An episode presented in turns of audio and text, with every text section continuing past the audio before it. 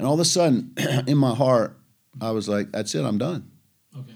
Walked outside the church and I said, I'm done with you, God, and I'm done with the church. Mm-hmm. Okay, and that was it. So I bought some cocaine that weekend. My son went away and just walked away.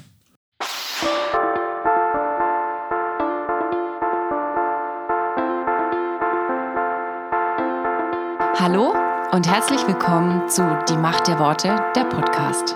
Authentisch, praktisch, gut. Und jetzt viel Spaß mit der neuen Folge.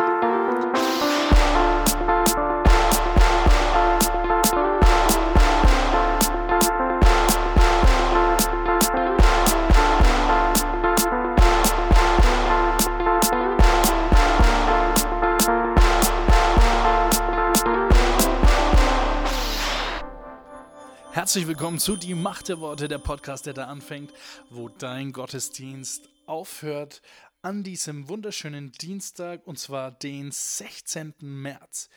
Ja, äh, ich denke mir manchmal immer, soll ich irgendwie so News oder sowas mit reinbringen von, ähm, keine Ahnung, was in der Welt passiert.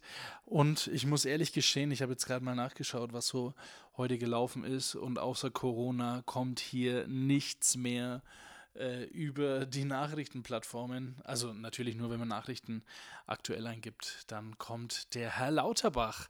Aber doch lieber ein stiller See anstatt ein Lauterbach. Nein, Spaß beiseite. Ähm, ja, aber was soll ich euch sagen? Ich weiß nicht, wie es euch geht, äh, ob ihr noch Nachrichten verfolgt oder nicht. Wir haben eh keinen Fernseh, deswegen bekommen wir nur die Hälfte mit und wir hören auch kein Radio. Der Deutsch ist, entweder ein Färöischer oder eben Spotify oder Podcasts. Genau. Apropos Podcast. Ich wollte euch äh, tolle Nachrichten erzählen für die, die es interessiert. Und zwar darf ich einem Newcomer-Podcast äh, Unterricht geben, was man alles benötigt für einen Podcast. Und ähm, einer meiner Träume kommt vermutlich in Erfüllung, außer die äh, rennen jetzt davon dass die Macht der Worte ein Label wird. Und zwar ein Podcast-Label. Eine meiner Visionen ist, dass äh, die Macht der Worte, der Podcast existiert, aber auch die Macht der Worte, das Label existiert, in dem Leute, die Podcasts machen wollen, von mir unterstützt werden, beziehungsweise beraten werden oder auch äh, Hilfe bei Plattformen suchen und so weiter und so fort bei Jingles. Alles, was ihr übrigens hört in diesem Podcast, also in diesem jetzigen, ist entweder ein Jingle von mir selbst kreiert oder von meinen unglaublich musikalischen Freunden, beziehungsweise nur einem, den Matthias. Vielen Dank, Matthias, dafür. Genau. Und falls du einen Podcast machen willst, sei einer meiner Klienten. Ich habe, ich höre ja auch Podcasts, die für Podcaster sind und da muss man öfter mal sagen, dass man auf Seminare ist und sowas.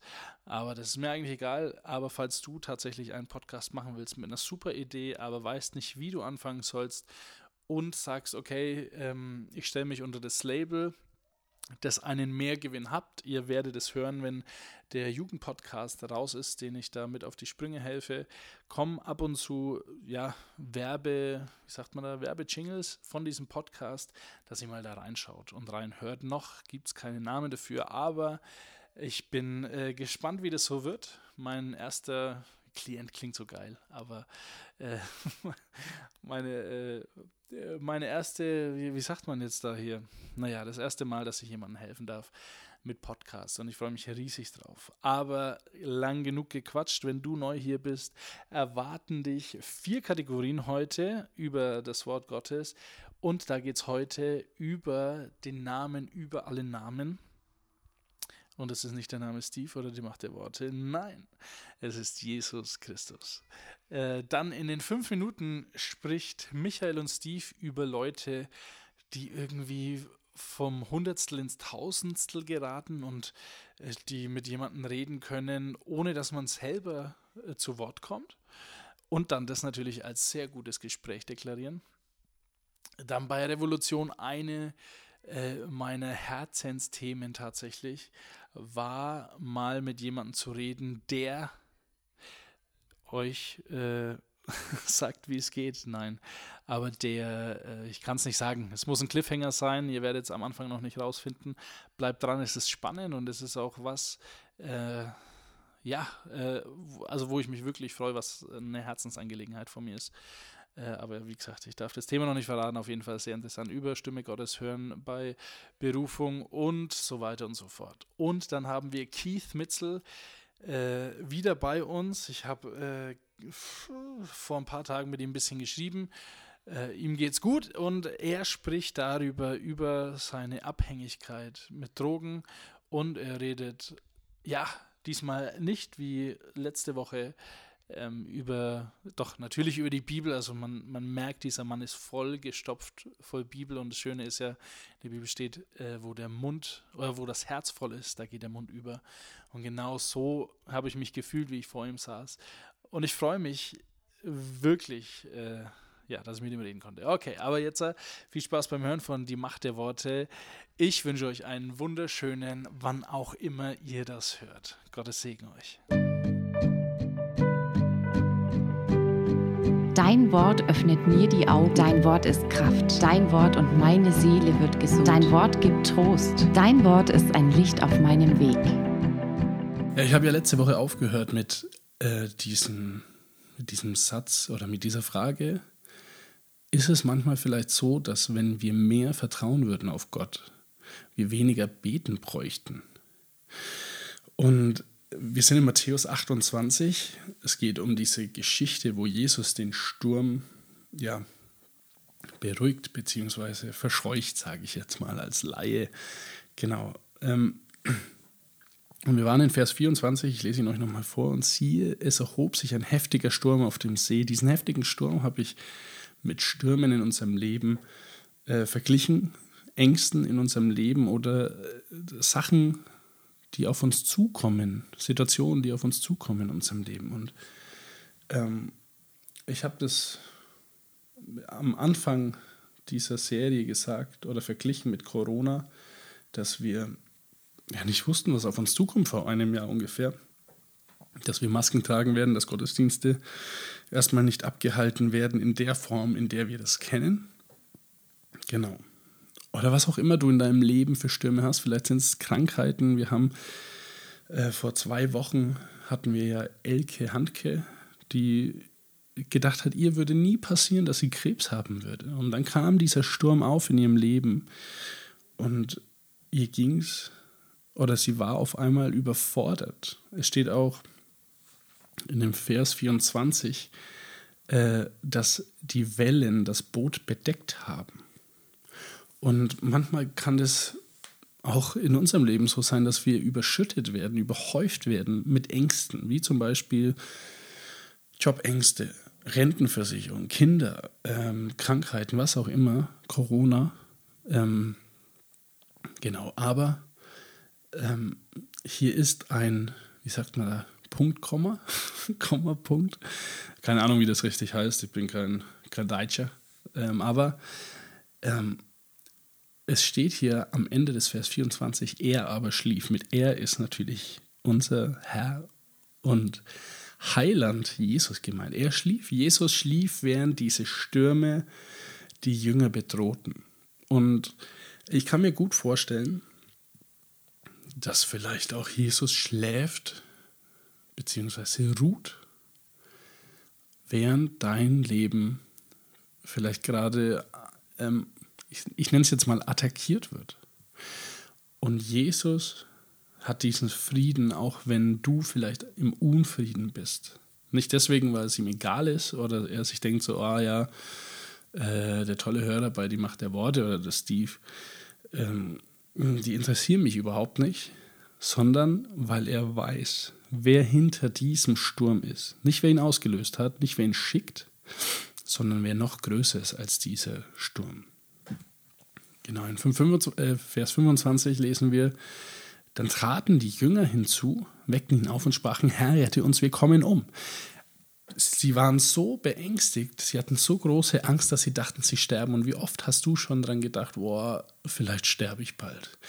Ich habe äh, einen Freund, der mir erzählt hat, äh, kennt, ihr, kennt ihr diesen Spruch, äh, die Einschläge kommen immer näher.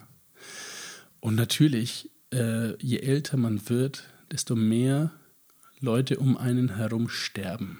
Und desto mehr Leute bekommen Krankheiten, die ähm, lebensbedrohlich sind oder halt zum Tod führen.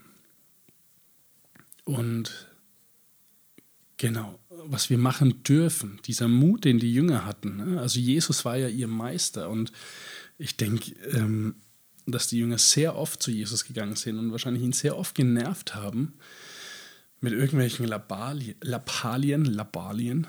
Ähm, und da kamen die Jünger und haben gesagt, hey Herr, rette uns, weil wir kommen um. Und das soll auch nicht heißen, also egal wie diese Predigt ausgeht, egal wie dieses Thema hier ausgeht, dass du nie zu Jesus kommen darfst. Auch dieser Einstiegssatz, würden wir mehr vertrauen, bräuchten wir weniger beten. Heißt nicht, dass wir nicht beten brauchen. Oder heißt auch nicht, dass wir äh, nie mehr beten brauchen oder dass wir immer nur glauben müssen, ohne äh, Gott zu bitten. Also falls du das denkst, hoffe ich, dass du hiermit verstanden hast, das meine ich nicht damit. Aber was hier die Jünger machen, dürfen wir natürlich auch machen. Wir dürfen zu Gott kommen. Wir dürfen zu Jesus kommen und sagen, Herr, wir brauchen deine Hilfe. Ich brauche deine Hilfe, weil ich habe Angst umzukommen. Mich bringt es hier um. Genau, in Vers 26 ist es dann so, dass Jesus, nachdem er aufgestanden ist, spricht er zu ihnen, was seid ihr furchtsam, Kleingläubige? Dann stand er auf und bedrohte die Winde und den See. Und es entstand eine große Stille. Und ich will hier mal auf dieses Kleingläubige eingehen, weil es klingt ein bisschen so, als wäre Jesus äh, so ein bisschen arrogant. Also hätte ich das gesagt, wüsste ich, ich meine es arrogant. Und ähm, würde die, die mit mir dabei gewesen wären, ja, so ein bisschen minimieren in dem, was sie glauben. Kleingläubig, natürlich, hallo, ist ja nicht großgläubig oder mittelgläubig. Ähm, aber was Jesus eigentlich meint damit, so interpretiere ich das, ist ihr kleiner Glaube, und das habe ich letzte Woche schon gesagt, ist nur beschränkt auf ihr Boot. Und letzte Woche habe ich gesagt, dass wir das Boot vergleichen dürfen mit dem Leben, das wir haben. Oder das Umfeld, das wir haben. Und Jesus zeigt mit diesem Wort Kleingläubige auf dieses kleine Ding, also dieses Boot, das unser Leben ist. Und wie kleingläubig sind wir, dass wir nur auf das vertrauen, wo wir glauben, das trägt uns.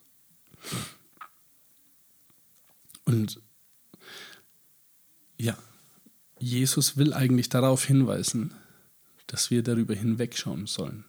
Dass wir wegschauen sollen von nur unserem Leben bzw. unseren Möglichkeiten dieses Boot hatte mit Sicherheit auch Ruder und mit Sicherheit haben die Jünger auch versucht, erstmal da rauszurudern oder wegzurudern. Aber derjenige, der hinter diesem Sturm steht, und das habe ich auch, glaube ich, die Woche oder letzte Woche schon gesagt, der nicht den Sturm gesandt hat oder äh, geschickt hat, sondern der, der größer ist als der Sturm, ist Gott allein. Und so können wir als Christen und als als Kinder Gottes dürfen wir darauf vertrauen, der, der hinter allem anderen steht. Also alles, alles was kommt. Ich habe das ganz früh, also wie ich 16 war oder, oder 15, ähm, habe hab ich mal eine Predigt gehört, dass der Name Jesu höher ist als alle anderen Namen. Egal, was du benennen kannst und du kannst alles in deinem Leben benennen, was dir Angst macht. Jesus ist größer. Der Name Gottes ist größer als alles, was man benennen kann. Und deswegen will ich dich ermutigen, dass du nicht kleingläubig bleibst und vielleicht auf ein Boot schaust, auf ein Leben schaust, auf eine Krank Krankheit schaust, äh, vielleicht auf deine Umstände schaust, sondern auf das schaust, der, dessen Name größer ist als alles, was du benennen kannst. Genau, in 27 lesen wir dann, dass die Menschen sich gewundert haben und gesagt haben, ja, was für eine ist eigentlich dieser, der auch den Wind und die See, dass die Wind und dem See ihm gehorchen. Und ähm, das klingt so nach, boah, krass, ne? Jesus konnte das äh, voll cool. Und es ist beeindruckend natürlich, wenn ich jetzt hier, wo hinter mir gerade Sonnenschein auf meinem Balkon ist, äh, wenn ich sagen könnte, also jetzt würde ich gern fünf Minuten Regen haben, damit die Blumen passen, aber dann müssten die, müsste auch der Regen wieder gehen. Wäre schon der Hammer. Aber weißt du, was eigentlich das krasseste Wunder ist? Das krassere Wunder ist eigentlich, dass Jesus in diesem Sturm schlafen konnte. Ich lese es nochmal vor, es steht in Vers 24.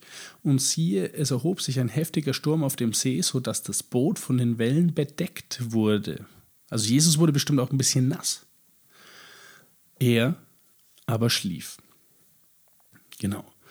Das ist eigentlich das, wo ich in meinem Leben hin will. Das ist eigentlich das, wo ich sagen will, ich habe Frieden, egal was in meinem Leben kommt. Und ich merke, also wenn man sich mit diesem Text mal beschäftigt, ich merke, wie viel Unfrieden ich eigentlich habe in meinem Leben, egal wie klein ähm, die Umstände sind, egal wie klein die Probleme sind, egal wie was auch immer, wie klar ich merke, dass mein Frieden tatsächlich aus diesem Boot kommt. Sobald mein Boot ins Wanken kommt, dass ich meinen Frieden verliere. Aber Jesus konnte da komplett friedlich, komplett in dem Frieden, den er hatte, weil er wusste, wer größer ist als der Sturm, Jesus konnte da ruhen. Und er konnte auch den Jüngern sagen, wisst ihr was, Leute, ihr müsst eigentlich keine Angst haben, ihr habt gerade den Fokus auf dem Falschen. Genau. Und Furcht ist ja eigentlich eine normale Reaktion auf etwas, das uns beängstigt, bedrängt. Genau, also jeder hat es schon mal erlebt, mit Sicherheit. Wenn nicht, gib mir mal deine Adresse, ich schicke ein paar Leute vorbei, dann weißt du, was so Furcht ist. Nein. Aber irgendwie wusste Jesus einfach, damit umzugehen, mit diesem vermeintlichen Unfrieden, dass er trotzdem seinen Frieden halten konnte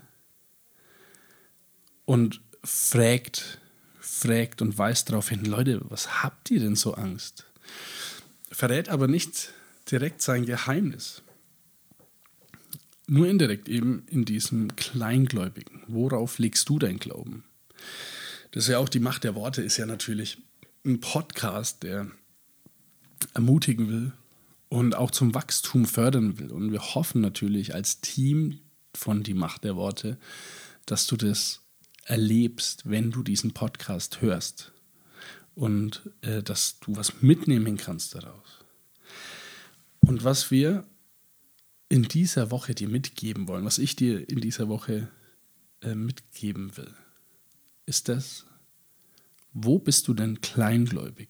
Wo siehst du denn was größer als Gott? Und was ist eigentlich die Realität davon? Ist nicht der, der das erschaffen hat, was dir Angst macht, beziehungsweise der, der erlaubt hat, dass dies auf dich zukommt. Ist der nicht trotzdem größer und vielleicht verwendet Gott, ich bin mir ganz sicher, dass er das macht, ähm, diese Situation in deinem Leben, die dir Angst macht, dafür, dass du ihn dahinter erkennst, dafür, dass du dich entscheidest zu sagen, okay Gott, du bist größer, egal was ich vielleicht sehe, spüre, höre, fühle, egal. Du bist größer. Die Macht der Worte. Michael und Steve und ihre fünf Minuten. Du, Steve, ich weiß gar nicht, ob es dir schon mal aufgefallen ist, aber wir in den christlichen Kreisen, ja. wir reden ja gar nicht miteinander. Was? Ja, wir haben ein Gespräch. Oh. also ich weiß nicht, das habe ich noch nie irgendwo anders gehört, dass die Leute mir sagen, ey, ich hatte ja ein Gespräch mit XY, sondern irgendwie, wir haben uns unterhalten oder so, aber wir haben immer Gespräche.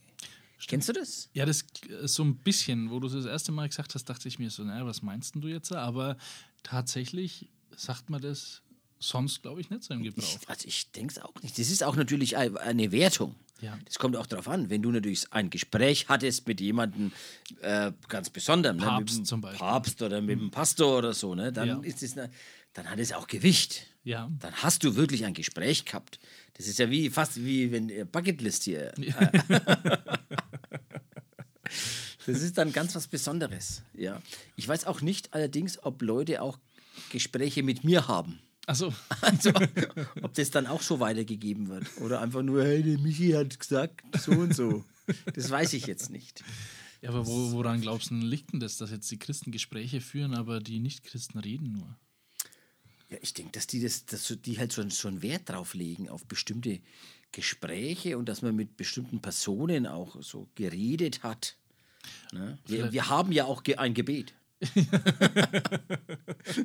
wir hatten ein Gebet. Aha. Ich habe keine Ahnung, wo ist es jetzt? wir hatten es, ah ja. Aber vielleicht kommt es ja auch aus der Bibel vom Zungengespräch. Oder spräche ich in Engelszungen? wäre ich trotzdem wie eine Zimpel. Zimpel. Da. ja, da. Gibt es aber auch Leute, apropos äh, dieses äh, Musikinstrument, da können auch Gespräche einseitig sein. Oh ja. Und du, immer wieder gerne. Mhm. Kennst du sowas auch? Ach, Michael, äh, schön, dass du fragst. Äh, ja, tatsächlich habe ich einen Freund, das äh, ist so, dass wir ab und zu die Familie besuchen. Und ähm, das ist jemand, der, der kann dir die Geschichte vom Pferd erzählen und was er alles Neues kauft und auch, ich weiß nicht, ob du das auch kennst, wenn jemand ein wenig immer so übertreibt, mhm. so fast ein wenig wie ein Petrus. Mhm. Also der äh, so ein wenig leicht fernab von der Realität mhm. ist. Und dann war es oft so, dass wenn wir nach vier Stunden gegangen sind, vier Stunden. hatte ich so meine 20 Minuten, wo ich reden durfte. Den Rest hat er mir quasi alles erzählt. Egal, manchmal versucht man ja so strategisch äh, wenn man, wenn jetzt der zum Beispiel sagt, Mensch, Fußball, wenn der total Fußball begeistert wäre, dass du dann, ah ja, rund, ja, runde Reifen hat mein neues Auto auch, ach, das ist übrigens ja. ein Peugeot und so. Und dann kommt er aber wieder um zurück. auch mal ein bisschen zur Geltung zu kommen, ne? und das äh, okay. Schlimme finde ich immer bei, bei diesem Freund, dass er dann sagt, äh, oder mir manchmal auf WhatsApp schreibt, also Steve, das war wieder ein super Gespräch mit dir. das wir hatten. genau. Stimmt, da wieder Gespräch. Gespräch hatten, ja. ja. ja. Aber kennst du sowas auch, wo du nicht zu Wort kommst, Michi? Das geht natürlich selbstverständlich auch, kenne ich natürlich auch. es ist jetzt gerade auch, wo es auch gar nicht so einfach ist, Menschen zu unterbrechen, ist ja hier in unserer Online, bei all diesen Online-Sitzungen. Ja. Ne, weil äh, im normalen Gespräch, wenn man, sagen wir mal, in einem, in einem, sagen wir mal, sitzt irgendwo in einem Haus oder was, in einem Kreis oder sowas, und dann kann man ja auch mal deutlich machen, indem man wegschaut. Nein, ich höre gar nicht zu. aber wenn man über Online-Sachen macht, geht es irgendwie schlecht. ne? Äh, Kamera also, aus. Kamera aus, aber das machen manche immer wieder mal. Kamera aus, das kann auch sein, der will gerade in der Nase bohren oder was weiß ich, oder seine Frau küssen. Aber das ist nicht so deutlich. Und da gibt es natürlich auch Strategien, mhm. die habe ich mir jetzt auch ein bisschen äh, angeeignet. Okay. Wie bleibe ich da äh, einfach, äh, wie, wie kann ich im Gespräch bleiben? Okay. Das habe ich gelernt von anderen auch, ne? man mhm. lernt ja dazu. Wichtig ist laut sprechen. Ja. Und wenn dir nichts mehr einfällt, das geht mir öfter so, mhm. dann immer und sagen. Und in der Zeit allerdings muss dir, die, das ist ja nur die Verknüpfung, ja. die, man kann schon noch ein zweites Mal das dann sagen und, aber dann muss dir wieder was einfallen und dann geht's weiter. Und dann bleibst du einfach immer dabei ja, das ist einfach das ist eine super Strategie. Und dann hattest du ein gutes Gespräch. ja, aber da, ja. Und gerade, ich glaube, gerade in Gemeinden hat man solche Leute, ne? Weil das ist ja ähm, das Schöne eigentlich an Gemeinden, dass es ja Familie ist und man kann sich die Leute nicht raussuchen. Also man ist quasi zwangsweise befreundet mit jemandem, mit dem man privat nie befreundet wäre. Zum Beispiel, das kann ich jetzt auch einmal sagen, ich habe früher eine Band gespielt und da äh, gab es ein Bandmitglied, mit dem war ich zwangsweise befreundet, weil er Christ war und halt in der Band mit dabei gespielt war. Ansonsten wollte ich von dem, ist jetzt vielleicht auch ein wenig gemein. Das ist schon ein bisschen gemein jetzt, ja. Aber das ist, mit manchen kann man es einfach nicht so. Und manchmal in der Gemeinde sind es auch solche, die dann so reden. Und meine Strategie ist ja, also es gibt ja Präsentgottesdienste. Und meine Strategie ist dann einfach zu sagen, ah, ich muss jetzt noch zum Beispiel ganz dringend mit dem Michi reden. Ah, ja. Oder ich habe auch schon die Strategie mit meiner Frau. Es gibt so ein paar Personen, die, wenn meine Frau mich sieht mit den Personen, kommt sie her und sagt, du Steve, ganz dringend müssen wir mal schnell was besprechen. Und dann bin ich raus aus den Fängen. Die Macht der Worte. Revolution. Weil Liebe dir das Herz verdreht. Herzlich willkommen, Manu. Halli, hallo, Hallöchen. Äh, schön, dass du da bist und schön, dass du dich bereit erklärt hast, in meiner wunderschönen Kategorie über Beziehung, Liebe, Sex und Tollerei äh, zu reden. Du bist auch Christ. Ja.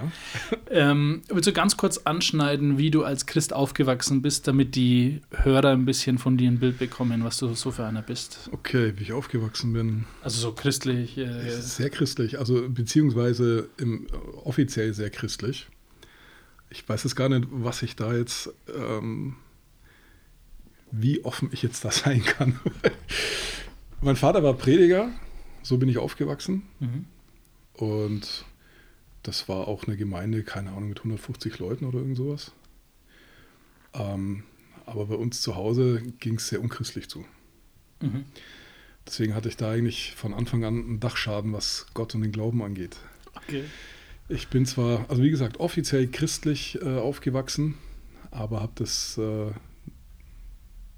sehr wenig erlebt, was dann eigentlich ausgeartet ist in einer Rebellion in meinen Teenagerjahren, mhm. ähm, die mich dann am Ende eigentlich dann doch zu Gott geführt haben, so wie er wirklich ist und nicht so, wie ich es gehört hatte, sondern habe ihn wirklich selber kennengelernt. Mhm. Und das hat mein Leben komplett umgekrempelt. Okay. Ähm, jetzt sind wir ja in der Kategorie ähm, mit Beziehung und sowas. Aha. Und ähm, Ähm, wir wollen natürlich auch ein bisschen äh, über dich erfahren mit Beziehungen. Jetzt bist du ja ein wunderschöner Mann, also fast so hübsch wie ich. Danke, ja, nur fast. Aber es reicht mir auch. Aber ein bisschen größer als ich und da stehen ja eigentlich schon Frauen drauf. Wie war denn ähm, in deinen Teenagerjahren so die Resonanz von Frauen? Hast du da dich kaum retten können oder warst du so ein Mauerblümchen?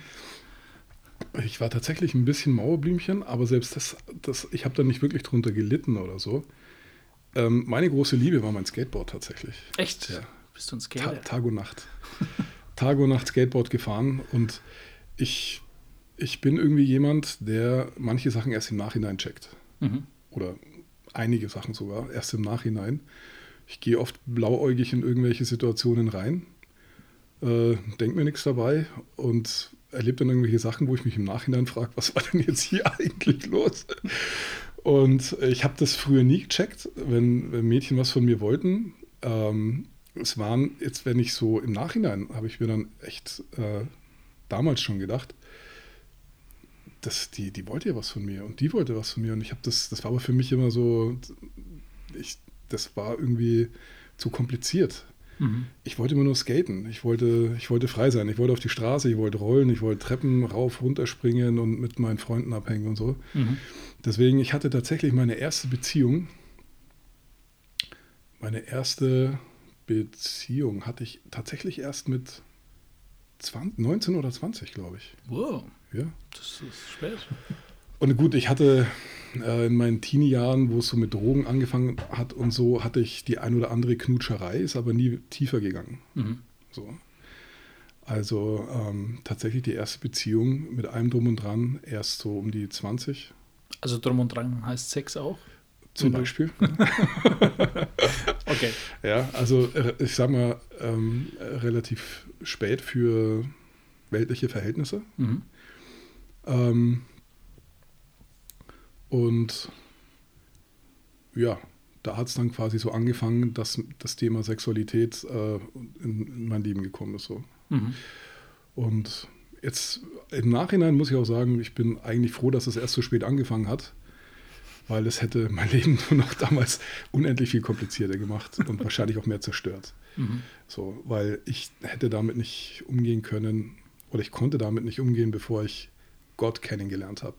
Mhm der das Ganze ja erfunden hat. Ja. So. Und ja, aber so war das damals. Und ja, inter interessante Frage. Ja, ja ich stelle nur interessante Fragen. Pass mal auf, wie toll ist. Ja. Bin, ich, bin gespannt, was noch alles kommt. Das heißt dann bei deiner ersten Freundin, wie du 19, 20 warst, warst du noch kein Christ? Nein. Da befand ich mich in meiner tiefsten Rebellion. Okay. Mhm. Mit Sex, Drugs und also Sex kam ja später dazu, aber Drugs and Rock'n'Roll, das war schon meine, meine Devise so. Wir hatten eine Band, genau, mhm. das war so meine zweite große Liebe, mein Skateboard und die Band. Mhm. So. Und alles andere hat mich nicht interessiert tatsächlich. Das hat mein Leben damals abgedeckt. Mhm. Aber was hast du in der Band gespielt? das war so eine Hardcore-Hip-Hop-Band und ich habe die Lieder zum größten Teil geschrieben, ab und zu mal die Gitarre auch äh, dann in der Hand gehabt auf der Bühne, aber vor allem das Mikro. Ah, okay. Ja, aber greift man sich da nicht ein paar Fra Also ich habe auch eine Band gespielt und also ich habe ja mal ein Lob bekommen, das kann ich hier gar nicht sagen, was nicht, was nicht christlich genug ist für diesen Podcast, aber das war ja eins der höchsten Lobe, die ich bekommen habe. Aber ist es nicht so, dass man dann, wenn man so Frontmann ist von einer Band, dass dann schon irgendwie die Mädels dastehen und also ich weiß, bei unserem ersten Auftritt mit der Band haben wir auf Mädchenbäuchen und Armen unterschrieben, obwohl es eine christliche Veranstaltung war. Tatsächlich. Nee, das hatten wir nicht. So, auf Mädchenbäuche habe ich überhaupt nicht. Nur von den Dicken. Nur, wir, also wir hatten so einen gut aussehenden Bassisten. Ah, der, hat das, der hat das alles abgefangen. okay. Und der Typ, der hatte einen Körperbau, wirklich so wie der aus der Cola-Werbung. Mhm. Ja, und der hatte immer beim dritten Lied, wir hatten da so, eine, so einen festes, äh, festen Plan immer, beim dritten Lied hat er mal sein T-Shirt ausgezogen und hat dann oben ohne gespielt. Und damit haben wir nichts mehr von Mädchen mitgekriegt, der Rest okay. der Band, das ging dann alles, das hat er alles abgefangen. Nee, aber auch da, ich, hab, ich war da in einer anderen Welt irgendwie unterwegs. Ich habe das zwar wahrgenommen, dass da ein Haufen Mädels stehen, das ist tatsächlich, das ist also unser Bassist hat wahnsinnig gut ausgeschaut, unser Drummer war ein richtiger Frauenheld. Mhm. Das waren zwar echte Womanizer, ähm, aber mich hat es, wie gesagt, damals nicht so interessiert. Ich war in einer anderen Welt. Ich, mich hat die Musik irgendwie so fasziniert und in den Rausch versetzt. Mhm. Äh, ich ich habe dann, wie vorhin schon erwähnt, immer erst im Nachhinein mitgekriegt, dass die eine, die mir da die Nummer zusteckt, dass die wahrscheinlich was von mir will oder so. Oder die andere, die sich mit mir treffen will. Und ich, das war mir immer so unangenehm. Vielleicht hatte ich auch ein bisschen Angst, mich mhm. da zu öffnen. Das kann auch sein. Okay. Weiß ich jetzt nicht so genau, aber hm. die haben einfach nicht in meine Welt gepasst. so, in der ich damals gelebt habe. Okay, jetzt müssen wir noch äh, natürlich herausfinden, wie alt du eigentlich gerade bist, weil du bist jetzt nicht mein Alter. Ich bin 34. Sa sage ich immer. 34, ja, genau. Und dann sagt meine Tochter immer, Daddy, du bist 44. Sag ich, ja, mir sind zehn Jahre geklaut worden und ich fühle mich nicht wie 44. Schaust auch nicht nach 44 aus. Ich fühle mich auch tatsächlich nicht so. Deswegen, manchmal funktioniert es mit 34, Leute glauben es. ich habe vor ein paar Wochen, habe ich, äh, war ich frisch rasiert, hatte eine Mütze auf. Man hat mich ein Kollege äh, gefragt, den ich neu kennengelernt hatte, so, wie alt bist du eigentlich? Und dann sage ich so, ja, rate mal. Und meinte, naja, du bist so ungefähr wie mein Sohn, der ist so 28, 29. Sag ich, ja, genau. ja.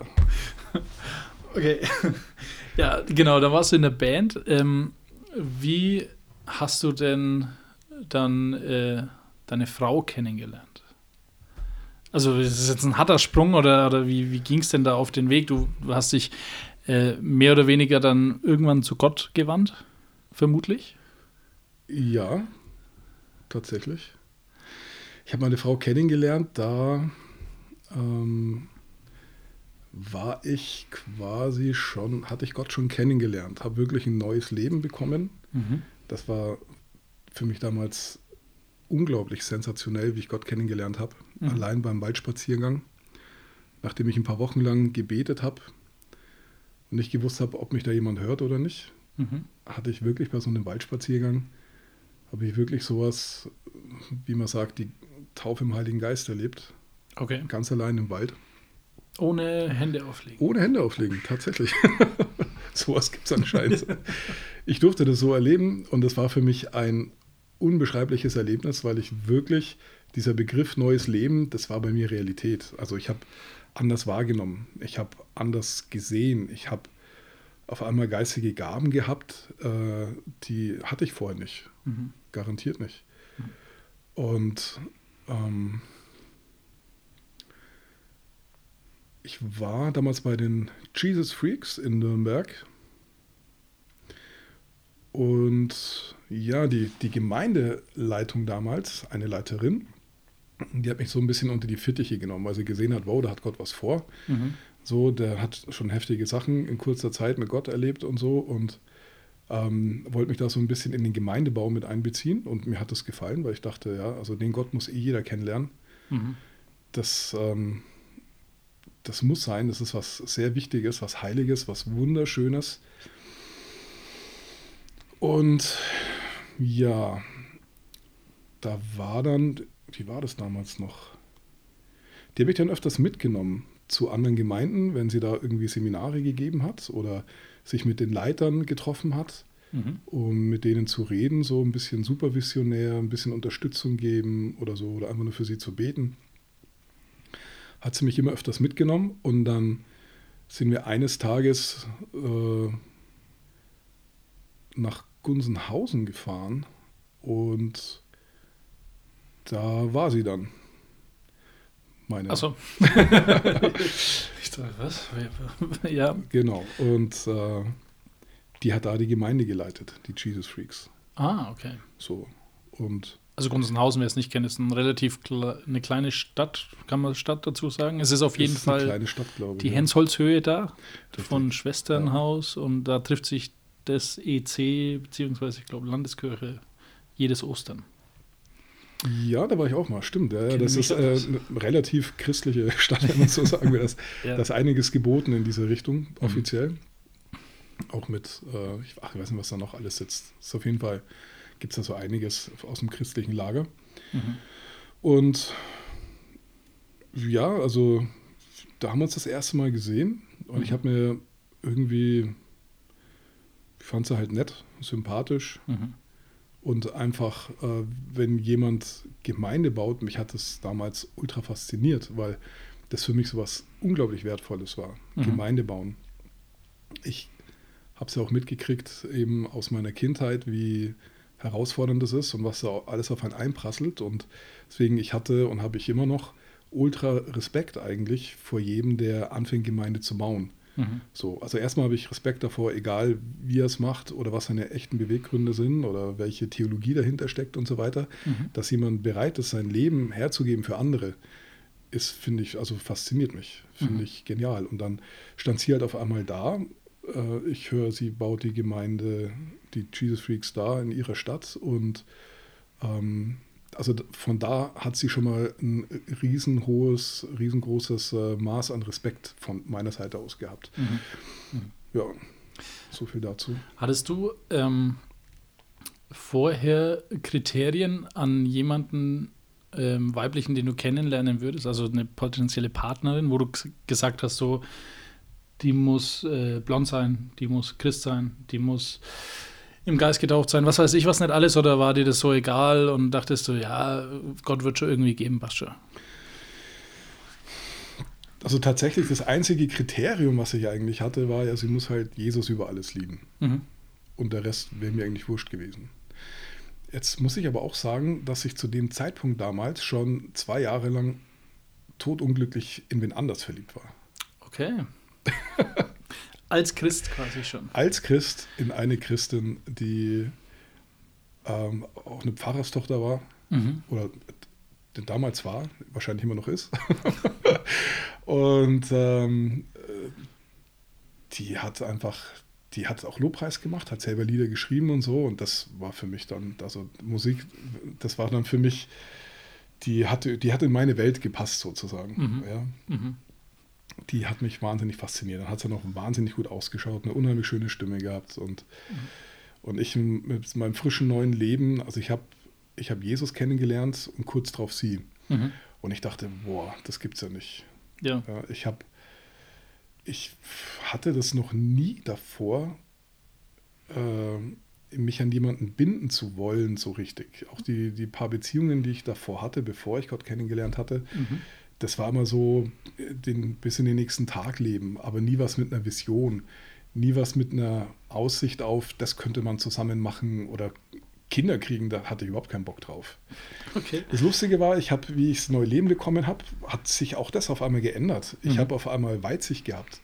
Mhm. Nicht nur so ein Brett vom Kopf bis zum nächsten Tag, sondern auf einmal, ja, was ist eigentlich mit den nächsten Jahren oder so, ja? Was ist mit so eine Beziehung? Da kommen dann irgendwann Kinder. Ich habe auf einmal Bock gehabt auf Kinder. Okay. Ich habe davor mal Schiss gehabt davor. Ja. okay. So die kleinen Belger, die einen jeden Nerv rauben und so. Das hat sich alles, das hat, sich, das hat sich alles durch mein neues Leben komplett, wirklich komplett gewandelt. Ja. Und ähm, ja, dann habe ich eben das Mädchen kennengelernt, äh, in das ich zwei Jahre lang totunglücklich verliebt war. Äh, ja, weil die hat mich einfach nur fasziniert. Hat unheimlich gut ausgeschaut, was für uns Männer ja, ja ganz wichtig ist. Eine ganz wichtige Sache ja. ist. Und dann diese Stimme und dann, wie sie, wie sie äh, Gitarre gespielt hat und gesungen hat. Die hat sich einfach in die Fußgängerzone gestellt, mhm. ähm, hat ihre Lieder gespielt und auch andere Lieder. Äh, die hat, die hat so viel Kohle gemacht in von einer Stunde, wo ich mir gedacht habe, das gibt's doch nicht. Also die hat mich einfach rundum, hatte mich fasziniert. Und ist aber nie, nie was geworden. Also da habe ich eine ordentliche Abfuhr gekriegt und ich war aber, konnte nicht loslassen. Ich war totunglücklich verliebt. Okay, wie das weitergeht, hört ihr nächste Woche mit Manu. Danke, oh. Manu. Oh. Hier kommt der Break. Die Macht der Worte. Aus der Sicht, aus, aus der Sicht. Aus der Sicht und mit den Worten von. Aus der Sicht und mit den Worten von. Keith Mitzel. Hi, Keith. Hello, Stephen. um, Keith ist aus Amerika, Evangelist. Um, so, Keith, we talked the previous show about, yeah, uh, actually about your evangelistic gift would you say that or calling? or, or, just the life that i'm living yeah, yeah that life in christ. which is bubbling full of bible verses well and, uh, god. because he said my word is spirit and life. And, and i honestly i don't understand how people can live day to day without being in the Word of God. Mm-hmm. I mean, here, watch, and then we'll, when we'll go into my testimony right this week. But watch, because this is so good. This is this how I live. Watch, yeah. man should not live by bread alone, but mm-hmm. by every word that proceeds out of the mouth of the Father. Mm-hmm. Right? Okay. Second Timothy 3.16 says all scripture is breathed by God. Mm-hmm. So we see that it's bread and mm-hmm. it's breath, right? Yeah. And husbands wash your wife with the water of the word. So listen, I want to drink it, I want to breathe it, and I want to eat it because I don't want to be dehydrated. I want I don't want to be asphyxiated, and I surely don't want to be malnourished. okay. So I feed on the Word of God. Yeah. I drink the Word of God. Yeah. Right. Yeah. So that's how I, how, how I how I do it. That's how it keeps me keep me keeps me sober. Yeah. Psalm one nineteen, right? You know, it talks mm-hmm. a lot that you could pray through that psalm. You know, it's a light unto my path. I hide the word of God in my heart that I won't sin against Him. Yeah. It's just it's power. Amen. That's very good. I like that a lot. Okay, now let's look in your past. Uh, so you can start wherever you want to. Yeah. Um, so I leave it up to you. Yeah. Okay. Um,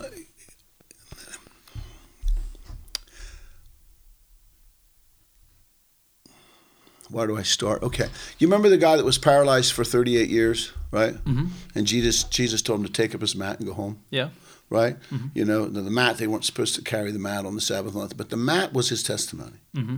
That mat represented for 38 years that he laid crippled and paralyzed. Yeah. paralyzed okay, so my testimony is like that. Okay, I was blind. I was, I was naked and ashamed, hiding like Adam and Eve from God. I, I was, I was I was. It took a long time. I did not grow up in the church. Mm-hmm. Uh, never was taken to church, but I, I believed in God. Mm-hmm. I just can't have the mathematical capacity mm-hmm. to, to reason that all of this came from nothing and keep making the time longer to create more mathematical probabilities that could happen. Okay. I've challenged some of my atheist friends. You know, if I would bet you five thousand dollars, if in a month you could make me something out of absolutely no materials, and mm-hmm. no one will take the bet. Yeah. But yet they want to bet an eternity on the hope that this all was a big bang. Mm-hmm. The only big bang was God said bang and it happened. That's the big bang theory in my life.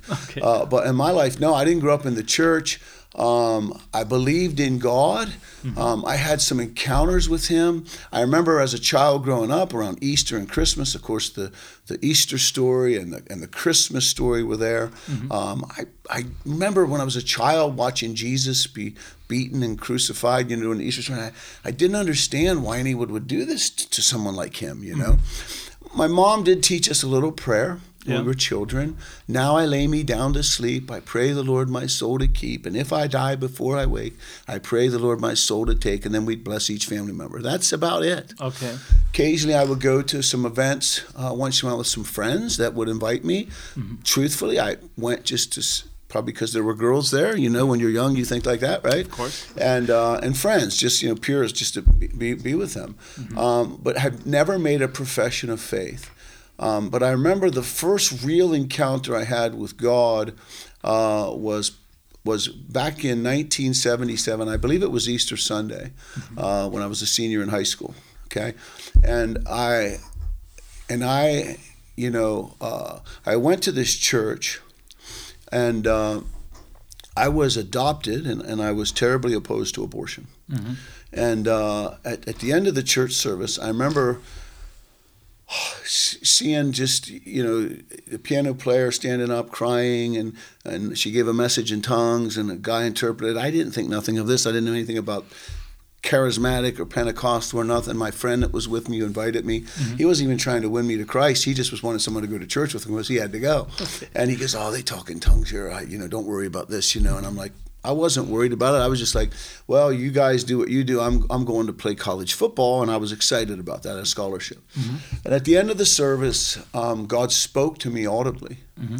and told me about this girl who was pregnant and that she was going to have an abortion. Mm-hmm. Right. And so um, I, uh, I was freaking out. So you haven't been a Christian then? No. Okay.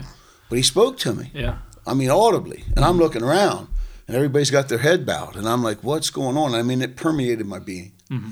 i can't explain it yeah. so i remember i went to see a guy that was dating her sister me and this girl weren't seeing each other anymore she had went to a different school graduated a year ahead of me and uh, and he said that uh, you know hey you, you don't want to see her mm-hmm. and i'm like why she's pregnant okay now I'm getting confirmation of what I heard in church. Mm-hmm. And then, um, well, she's going to have an abortion on Tuesday. Okay. So I was freaking out. So I called her, did everything I could to prevent mm-hmm. the abortion, which I did, and uh, that child's my oldest son today, okay. and so he's a testimony to. It also wasn't just a story from my life; it was a story that preserved his, mm-hmm. and uh, and so so that was the first encounter that I had with God. Okay. Uh, but I think what happened through that encounter without having any spiritual guidance or anything, um, I really thought that God was, uh, I don't know if I could put this in the right words, but God was someone distant that took away, took something from me, mm-hmm. like the scholarship, mm-hmm. and, and then I couldn't fulfill my dreams. I didn't realize that it was a calling on my life. Okay. So so through that, I began to wherever someone tried to share Jesus with me, I just did not want to hear it. Mm-hmm. Did not want to hear it. Did not want to hear it. Mm-hmm. And so then I would get further along uh, in my life and failed marriage and mm-hmm. all these things, and um, and then you know would come to church once in a while, and once again I just never could seem to get it. I'd come into church and I and so my story was one of I didn't understand what it meant to surrender your life to God. Mm-hmm. I had incorporated God into a life mm-hmm. at one point. I had gone to church and had, you know, went up front to the altar call and, and did all those things. And but then I, I but I really didn't understand. I, I don't know if you understand what I mean. I incorporated him into a life I didn't fully give him. Mm-hmm. Yeah. You understand? So I became CEO, corporate executive officer of Jesus Incorporated. Okay and I didn't do such a good job of running the show. Okay. Honestly, but God's mercy is greater than that. Yeah. And so, um, you know, I had fa- I failed constantly. I, I got successful in business. Um, you know, I, I, started a roofing company with my dad, and that began to take off. And um, and you know, and at one point, um, probably in oh, when was it? Probably in the late 90s, I had gone to church. I went back to church. I just visited and had gone a little bit, and uh, I, I, went back to church through a, through a circumstance I was going through that was really bad, and uh, and uh, I remember uh, going into the church and they had marriage enrichment seminars up on the screens, and I was going through a divorce. Okay. And I remember this is when I was like, oh, I started crying, mm-hmm. realizing that you know that I didn't invest in my marriage and I didn't do the things that I needed to do, and you know there was all these heartbreaking circumstances mm-hmm. uh, that I went through, and, and went to that church for a while, mm-hmm. uh, even after the divorce. But I I had a situation happen where um, I had a pastor call me in, and. Uh, and there was a lot of concern about me because of my background and my history. Mm-hmm. Um, I had uh, oh man, this is such a. That's why I say it's a, such a long story. no problem. We have time. Yeah, I don't know how much you want to talk about. I had a substance abuse problem, uh, cocaine, mm-hmm. um, and uh, and. Um, but I was functioning in that, you mm-hmm. know, um, for the most part for a while. Mm-hmm. Uh, and but when I came to this church, I was really ready to give all that up And uh, I remember at one point the pastor had called me into the office because they did a background check on me. I was helping out with the youth group, and he had said. Uh, basically, the church was concerned about you, um, you know, because some of the parents, because you know my background with women and with partying and all that kind of stuff, that they they didn't really feel that they didn't feel comfortable with me being at the youth group. Now I wasn't a leader. Yeah. The only reason I went to the youth group was because my son Sam, my youngest, was going, and they at the youth group people were like, "Hey, let's get Keith to help us mm-hmm. because we idle hands are the devil's workshop." And they didn't want me to be off by myself. They thought if I was around these things and Yeah. doing these things that it would help. And actually, I was doing really good. But when he but when he called me in, I was so oh, man, I so didn't know who I was in my identity. And I found my identity in what I did for God or what I did for people, not in what He did for me. And so what happened is the pastor calls me in. He says, "Hey, listen, um, we, we, we, you know, we know you have a call on your life as an evangelist, and but you know, some of the parents are concerned, and so we, we're going to ask you to step away from youth group." And I said, "Can I go with my son uh, to Baltimore to a youth retreat?" And he said, "No." Okay. And all of a sudden, in my heart, I was like, that's it, I'm done. Okay. Walked outside the church and I said, I'm done with you, God, and I'm done with church. Mm-hmm. Okay, and I, that was it. So I bought some cocaine that weekend. My son went away and just walked away. Okay. Okay, hmm. so which tells me honestly that I was never really right with God to begin with. Mm-hmm. Because today, if that same thing would happen to me, Yeah. and I was at your church and, and you said, hey, you know, um, you know what? Some of the parents, I said, cool. What do you want me to do? I'll clean the toilets. I mean, I really don't care. And, and we'll get more into that as the story progresses. But I'm giving you little pieces Yeah. because, I mean, it's a big, long story that starts, I mean, man, I was adopted. My mom wasn't sure who my father was. You know, I was adopted twice. She got me back. Mm-hmm. You know, and then my parents that raised me got me again. Mm-hmm. You know, I was touched wrong as a child when I was a little boy. I was told I was adopted when I was about oh, six, seven, eight, about nine, ten years old. All these things, this rejection and mm-hmm. all these things began to to deal with my life. So I was always trying to. I had an identity crisis. I Yeah. wanted to be an actor or an athlete or something so that I could prove to everyone that I was somebody. Mm-hmm. And I just didn't know mm-hmm. that who I was created to be. I just didn't know God's love. I didn't know Him as a loving Father. I knew Him as a God that, you know, that basically I felt had taken a football scholarship from me and that I could never seem to walk out what the Word had called me to because I really didn't understand surrender and a relationship with the Holy Spirit. So there's lots of things that led up to this. I'm just sort of giving you the tail end of it, you know, shortly before I came to Christ. This this this period was probably from 24 um, maybe maybe a little before that actually when I was 17 till probably till I finally surrendered my life to the Lord was about 50. Okay. So this was a long process of mm-hmm. trying church and never being able to make it stick, and eventually just gave up on the fact that I can't be a Christian. I can't do this. Okay. Maybe I'm predestined the wrong way. I didn't understand predestination mm-hmm. from our timeline and not his. Yeah. You know, we're predestined to be conformed into the image of his son. Mm-hmm. But I thought if I can't do this, maybe I'm just not. I assumed I was going to go to hell. Okay. So I was just going to eat, drink, and be merry for tomorrow I die. Okay. And that selfish lifestyle, Yeah. even though I was f- fairly successful in business, affected the lives of my family for the most part, and I hurt them. Okay. Uh, What would you uh, give a um, uh, what advice would you give to a generation who has like an identity crisis, which I think in a way is my generation or like almost every generation, right? Which has like an identity crisis, which they do not know where they are or who they are, and um, yeah, It's so good. I tried just about everything you can imagine under the sun. Mm-hmm. Nothing will satisfy you. Mm-hmm. See, we have this God shaped hole inside of us. yeah, And I mean, you can put anything in there that you want to. The devil will give you anything, mm-hmm. and it will never satisfy you. Yeah. And see, what I had done is I had just, I had prayed a prayer knowing that I didn't want to go to hell.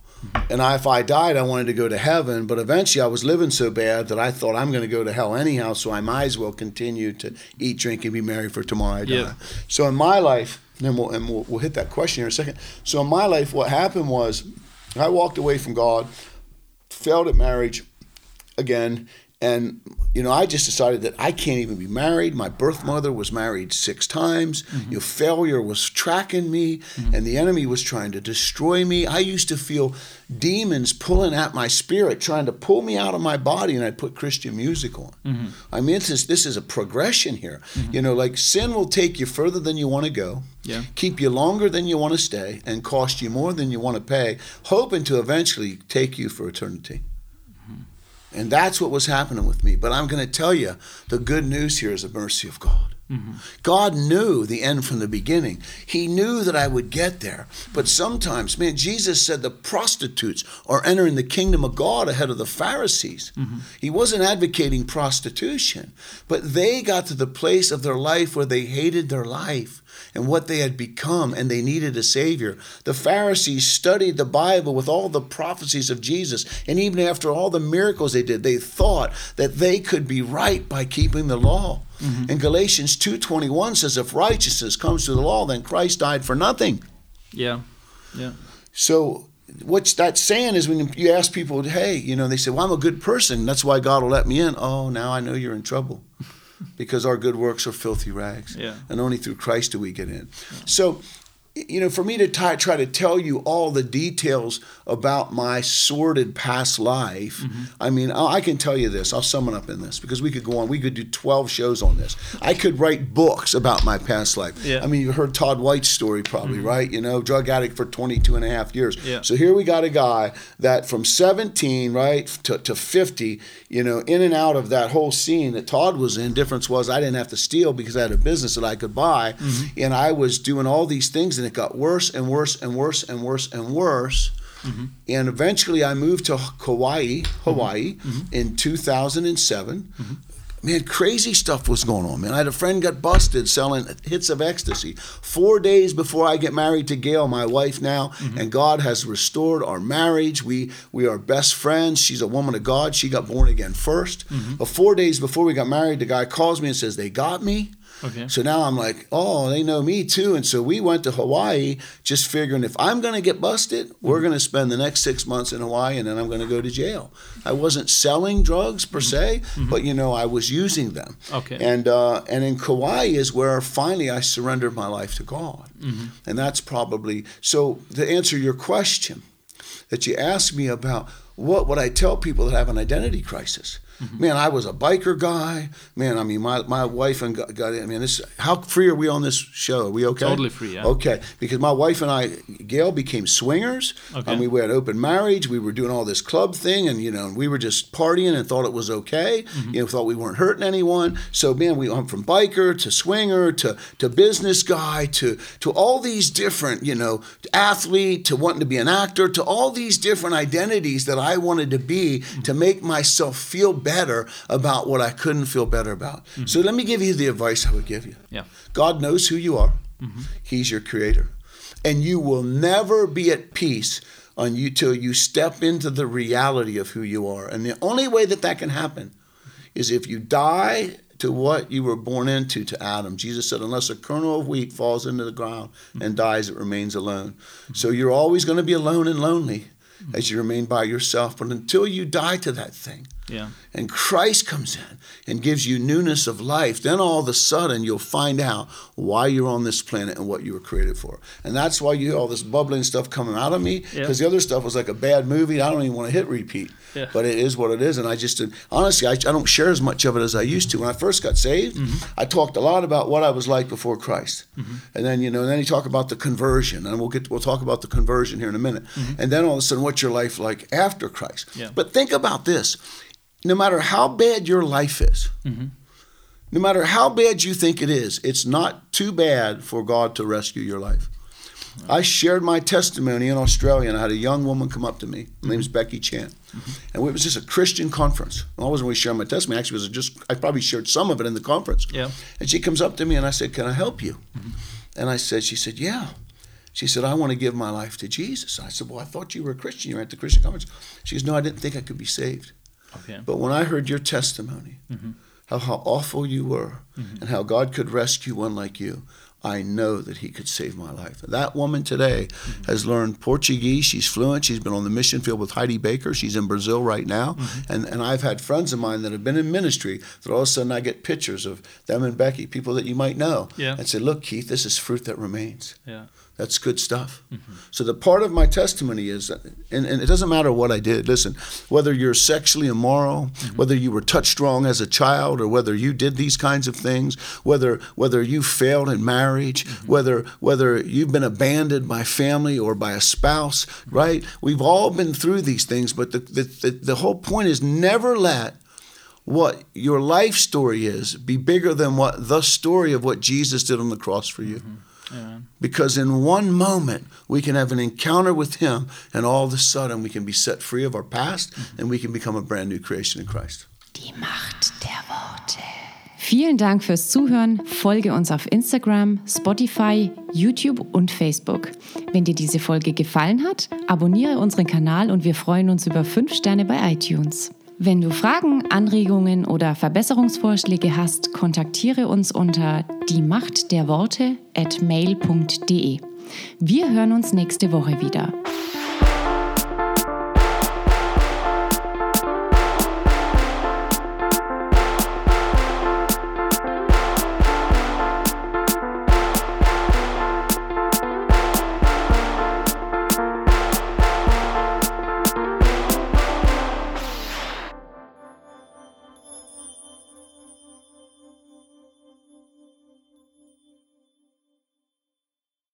I was trying to do it in my own strength, and I couldn't. I failed miserably every time. Try to read my Bible, 30 minutes later, I'd be on pornography. Mm-hmm. Stuck, stuck, stuck, stuck, stuck, stuck. So I just gave up.